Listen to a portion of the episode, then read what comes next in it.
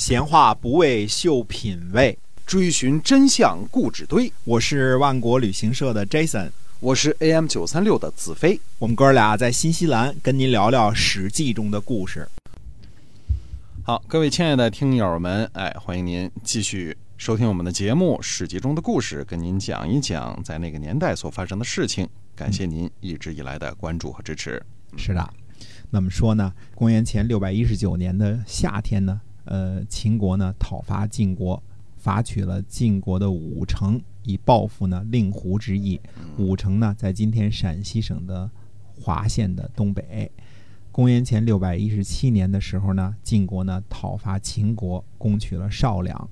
少梁呢就是今天的陕西韩城。呃，夏天呢。秦国呢伐晋国，攻取了北征。北征呢是在今天的陕西澄城。呃，公元前六百一十五年呢，秦国呢派遣这个西乞术啊来鲁国聘问，并且呢告知鲁国呢准备讨伐晋国。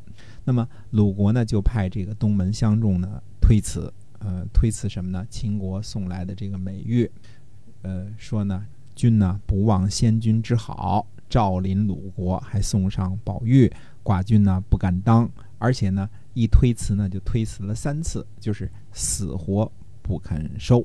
那么，其实这个时候呢，鲁国呢刚刚等于说归附了晋国，对于西边的秦国发展友好关系呢，其实并不怎么特别上心。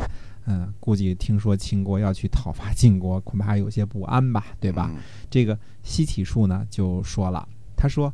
寡君呢，愿意得到周公和鲁公的这个赐福。鲁公指的是这个周公的儿子伯禽啊，说呃，愿意得到这个周公和鲁公的赐福，一点点菲薄的先君的玉器啊。出发前在太庙呢祭祀过，让下臣呢送给执事，就是管事儿的人啊。他就是为了缔结呢友好关系，借此呢表达这个寡君的命令，所以呢敢献上他。这这话西启书说的太高明了，这个如此一来呀，这鲁国不能不接受这这个秦国的礼物了。这玉是在太庙祭祀过的，对吧？你不收，你什么意思啊？对吧？你是对不起这个先君的意思啊？东东门相仲啊，也感叹说：“他说这个没有君子，哪里能治好治理好国家呀？秦国一点都不鄙陋啊。”于是呢。呃，估计是接受了这个秦国的这个献的这个玉啊，而且呢，鲁国呢送了重礼给这个西乞术。呃，秦国呢果然为了报复令狐之役啊，还是为了令狐之役的时候，冬天的时候呢就出兵呢就讨伐晋国，去攻取了蓟马。蓟马呢在今天的山西永济以南，所以在陕西和山西之间呢，几乎就是呃这些年呢就经常就打仗了。那么呃晋国人呢就应战。赵盾呢和荀林父呢率领中军，细缺和于骈率领上军，呃，栾盾和虚贾率领下军迎战秦军呢，到达河曲。于骈呢就建议说呢，说秦国人呢不会坚持太久的，请这个修好坚固的营垒来对付他们。赵盾呢就同意了。实际上这是一个，呃，就是坚守的一个政策。秦国人呢。呃，想打仗，秦国人要速战速决，对吧？诗会呢就说呢，呃，如何打破晋国人这个叫叫什么深垒固军的这个策略呢？他说赵氏呢新出的这个属下呢叫做呃于骈，这肯定是他的计策，他要让我们军队呢疲乏疲惫。那么诗会就接着说呢，他说赵氏的旁支子弟叫赵川，这个人呢是晋国国君的女婿。这个人呢受宠，但是比较软弱。他不懂军事，好勇，而且呢狂妄。他肯定呢厌恶呢于骈这个原来的家臣呢做到上君左的这个宝座。如果派遣一些个这个刚强而不稳重的人呢去挑衅一下赵川呢，应该可以找到作战的机会。秦康公啊就把玉璧沉到黄河，祈求保佑。秦军呢？突然袭击晋国的上军，赵川呢就出去追击，但是呢没有能追上。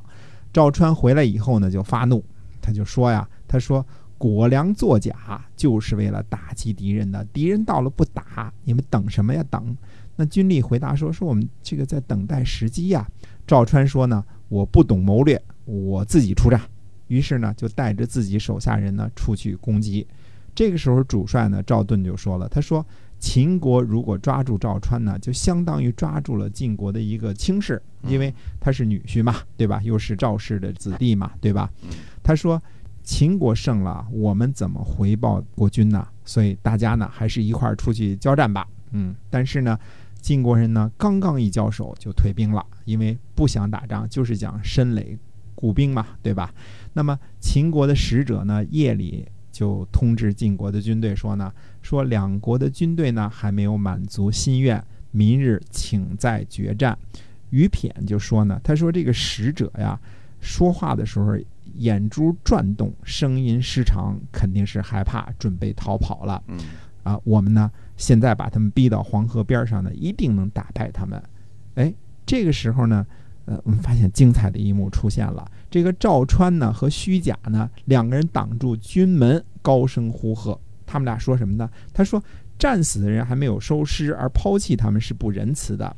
不等到约定的时间，就把别人逼到险处，把敌人逼到这个险峻的地方，这不算勇气啊！这个你们怎么能干这种事儿呢？”嗯。所以，在这个呃赵川和虚假的这个坚决阻挡之下呢，这个计划呢就此就搁置了。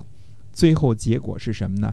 这天夜里，秦军就逃跑了，夜遁啊，就夜里就跑了，果然就逃走了。